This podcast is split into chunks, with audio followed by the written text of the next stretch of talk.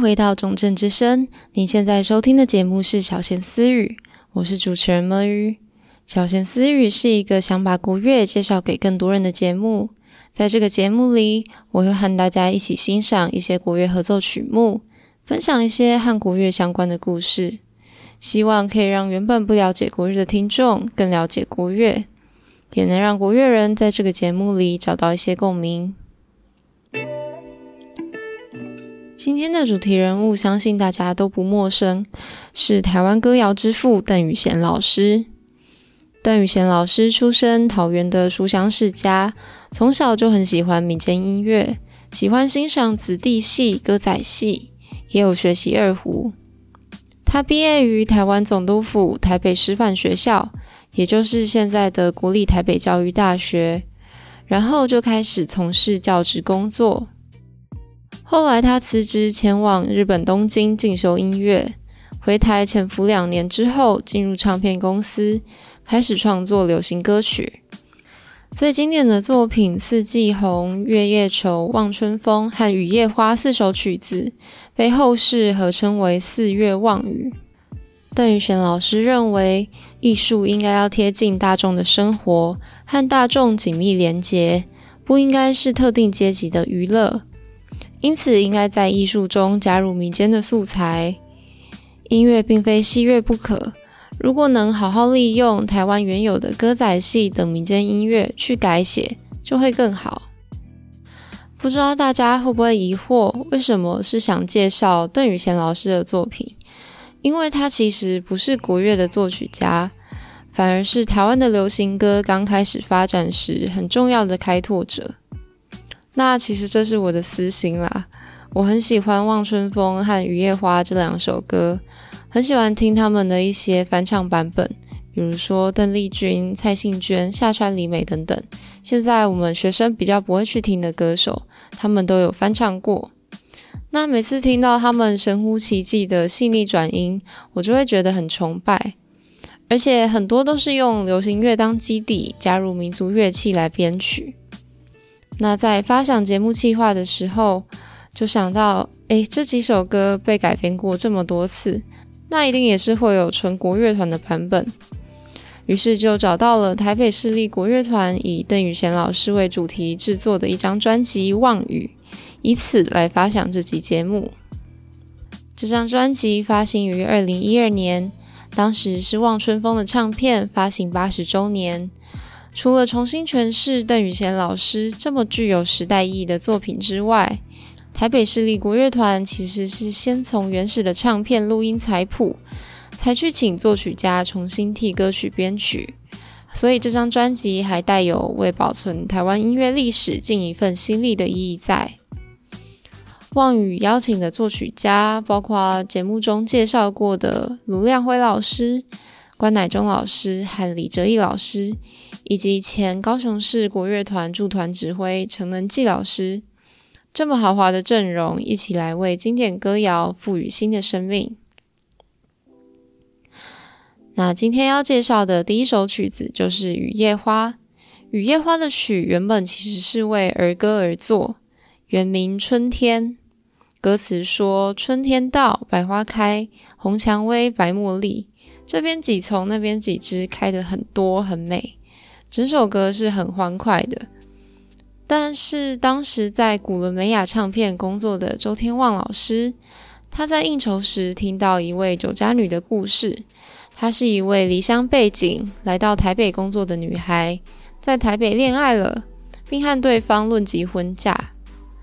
结果她的对象后来爱上别人，就抛弃她。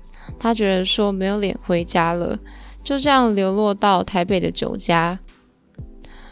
那周天旺老师就用了花朵在夜里被风雨吹落到池子里的意象来诉说这个故事，为《春天》这首歌填上悲凉的词，变成我们所熟知的《雨夜花》，引起民众很多共鸣。而雨夜花这三个元素后来也成为台语流行歌曲中重要的意象。啊，其实四月望雨的这几首歌曲，大部分都只用到两个和弦，一级和五级。什么是一级和五级呢？在一个调中会有哆来咪发嗦拉西嘛，那每个音就会有对应的和弦，一级就是哆咪嗦，五级是嗦西瑞，大概是这样子。为了方便大家快速理解，我这边就不讲太细。但在很多近代的改编里，会把歌曲配上不同的和弦，也就会呈现出不同的色彩。我这边简单举个例子。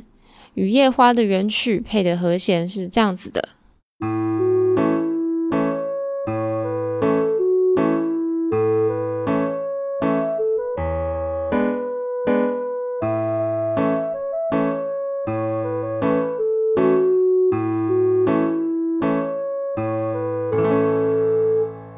那我现在配一套别的和弦，听起来就会有不一样的感觉。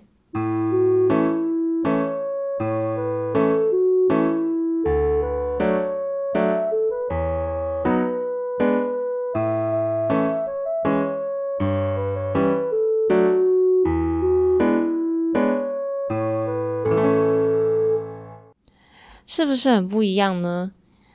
雨夜花原曲的编曲听起来其实有点俏皮，和歌词的悲伤呈现很大的对比。那待会大家可以注意听听看，这个国乐的版本是怎么运用和弦的。我们今天要听的国乐版本是由关乃忠老师改编，乐曲的开头由扬琴抛出一个引子，接着胡琴和弹拨轮番演奏主题。透过声调和配器变化，将旋律发展下去。过渡段以同一段主题旋律为基础，去发展出一套乐器之间的对话。中音乐器和高音乐器不断交相呼应，最后把气氛推上高潮。唢呐高亢的声音带领乐队出现，低音鼓和拔也将气氛烘托起来。之后，扬琴的前奏伴随着胡琴和弹拨演奏的主题再现，也呼应了原曲 A B A B 的曲式。结尾在唯美安静的感觉中结束。那接下来，我们就来听听看，二零一二年收录在专辑《望雨》，由台北市立国乐团演奏，吴瑞成老师指挥的这首《雨夜花》。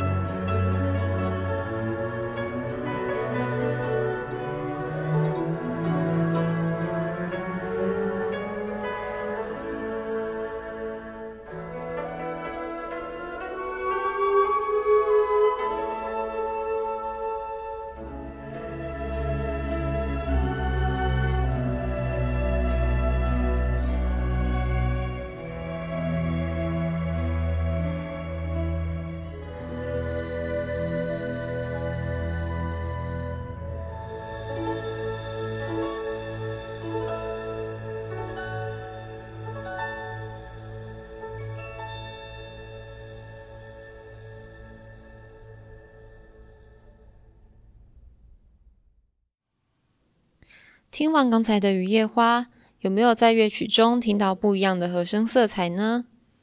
其实，在《望雨》专辑发行的同时，台北市立国乐团也将专辑中《四月望雨》四首曲子拿出来做成套谱来出版。因此，关乃忠老师为这四首曲子重新编曲的版本，在国乐界也是被广泛演奏。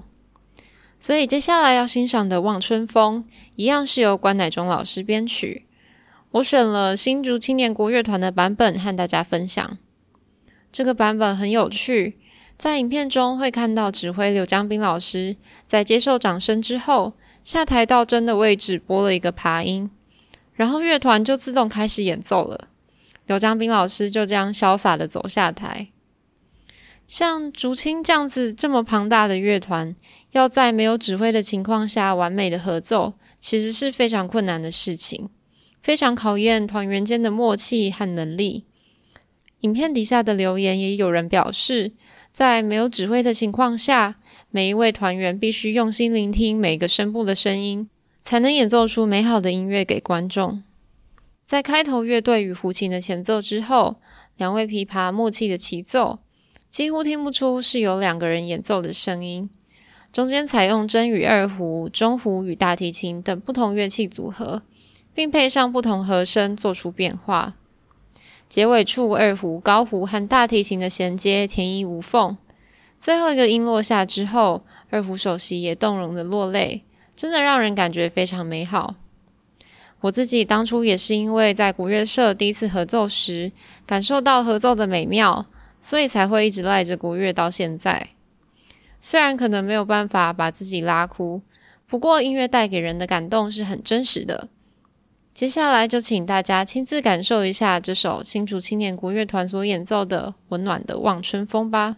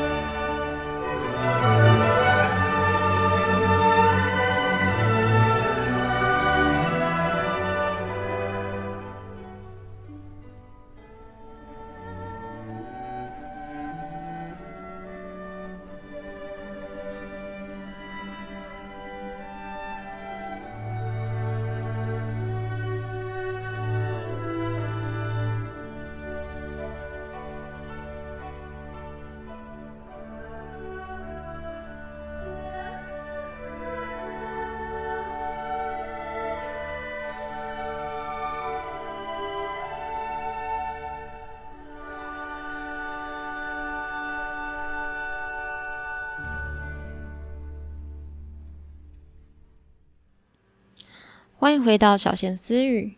刚才听到的《望春风》一曲由李林秋老师作词。据李老师的六子李修建先生所说，写下《望春风》的创作灵感，应该是源于在淡水河畔见到男女牵着手散步的景象。曲中描写青春少女思念意中人，想靠近却又不敢开口的情绪。不知道经过国乐团的重新编曲与诠释，有没有带给大家原曲之外不一样的感受呢？